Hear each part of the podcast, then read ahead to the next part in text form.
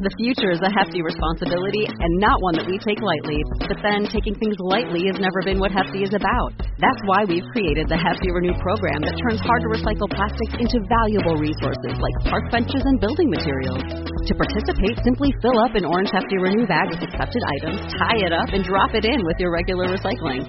That's it. It's that easy. It's time to rethink recycling with Renew. Particular valued resources may vary by geography. More info available at hefty renew dot com.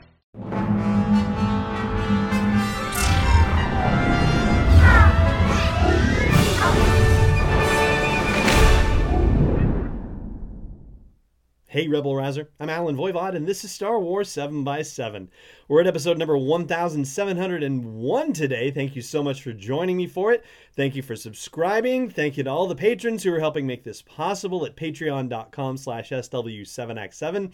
And speaking of the patrons making this possible, we did questions and answers from patrons on yesterday's show, and there were more that we didn't get to feature, and one of them, in fact, is a rather meaty one, and so I thought we would address that as the main subject for today's episode. And there is an extra one as well that we'll tackle toward the end, but from Fred Butler, Fred asked if there was any record, which of course there is naturally, of other actors that tried out for the various parts of the original cast of Star Wars way back in the day, back in the seventies, trying out for the likes of Luke, Han, and Leia. And yes, the list of characters, or the list of actors who tried out for those characters, is rather remarkable, and it goes beyond just those three. There are actually a couple other ones to talk about as well, but probably the easiest and most straightforward one to talk about is the character of Luke Skywalker. So Mark Hamill tried out for it, as we all know, and got the part, but there were a couple others that have been mentioned over the years who tried out for it, including William Katt, who is best known for being the greatest American hero on that T V show that appeared on A B C, and also Charles Martin Smith, who was a cast member in American Graffiti. And it sort of raises the point that Star Wars nearly became American Graffiti in space in its way. And, you know, Harrison Ford, shockingly, was the only one of the cast members who wasn't necessarily, you know, an immediate lock for getting a part in Star Wars, even though he was in American Graffiti. So, you know, how ironic that it would work out that way. But Charles Martin Smith did not get the part of Luke. Neither did Cindy Williams of Laverne and Shirley fame get the part of Princess Leia. She also, of course, was in American Graffiti. And other actors who went on to do pretty well for themselves, even though they did not manage to get cast as Princess Leia, include Amy Irving and Jodie Foster and Karen Allen, of course, that would be Marion Ravenwood from the Indiana Jones movies, and Terry Nunn, whose name doesn't necessarily jump out at you, but she's actually the lead singer of Berlin, as in Take My Breath Away, Berlin, right? So yeah, she also did pretty darn well for herself, all things considered. But really, casting the role of Han Solo, that seems to have been the toughest one of all. And the laundry list of actors who were up for Han Solo is rather ridiculous. I'm going to have to read all this to you because it's not memorizable, at least not on the fly. So Kurt Russell, Nick Nolte, Sylvester Stallone, Bill Murray, Christopher Walken, Burt Reynolds, Jack Nicholson, Al Pacino, Steve Martin, Chevy Chase, Billy D. Williams, yes, he even tried out for Han Solo, and Perry King, who ultimately ended up playing Han Solo in the N P R radio drama version of Star Wars. All of those folks tried out for the role of Han Solo. Man, how different would it have been if Chevy Chase or Bill Murray had been cast as Han Solo? I mean, it's rather interesting to see multiple Saturday Night Live actors involved in the auditions for this part. So that's it for your three main characters, but there are also three very important supporting characters, one of whom I guess you could say is kind of a main character, who also could have gone in entirely different directions. For a start, Toshiro Mifune, who is a Japanese actor best known for being in Akira Kurosawa's The Hidden Fortress. Perhaps he's not best known for that, but I would say best known for Star Wars fans, potentially, because that's one of the movies that inspired the original Star Wars. He was under consideration for the role of Obi-Wan Kenobi, and it seems that he may also have been under consideration for the role of Darth Vader as well.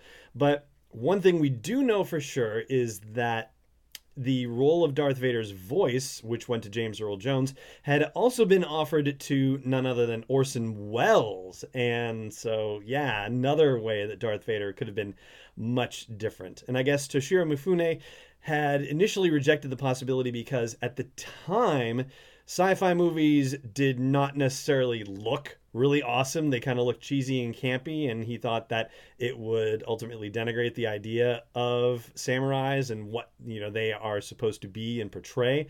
And so that's ultimately why he didn't go along with it. But, you know, I'm sure that's perfectly fine for him too. So yeah, Obi-Wan and Darth Vader both had a couple of different options that could have affected how they appeared. And last but not least, Anthony Daniels as C three P O. So he was going to perform it, and ultimately George Lucas wasn't happy initially with his vocal performance and auditioned. You know, I've seen reports that say as many as thirty different voice actors to do it, including Richard Dreyfuss. So again, there's another American Graffiti connection, but also Mel Blanc, the man of a thousand voices who did all the Warner Brothers cartoons, Bugs Bunny, and every single character you could possibly name there. Apparently he is the one who kind of said to George Lucas, hey, you know, this Anthony Daniels guy, like, he's kind of got it down, so why don't you give it to him? And ultimately Anthony Daniels has made history as being the, you know, one of the only characters to appear in all of the Star Wars movies, and in fact the only actor to appear in all the Star Wars movies, since he appeared not as three P O but as another character in Solo: A Star Wars Story. And so that right there, hopefully, Fred, answers your question for you. And I'm going to answer that last other little question here in just a moment.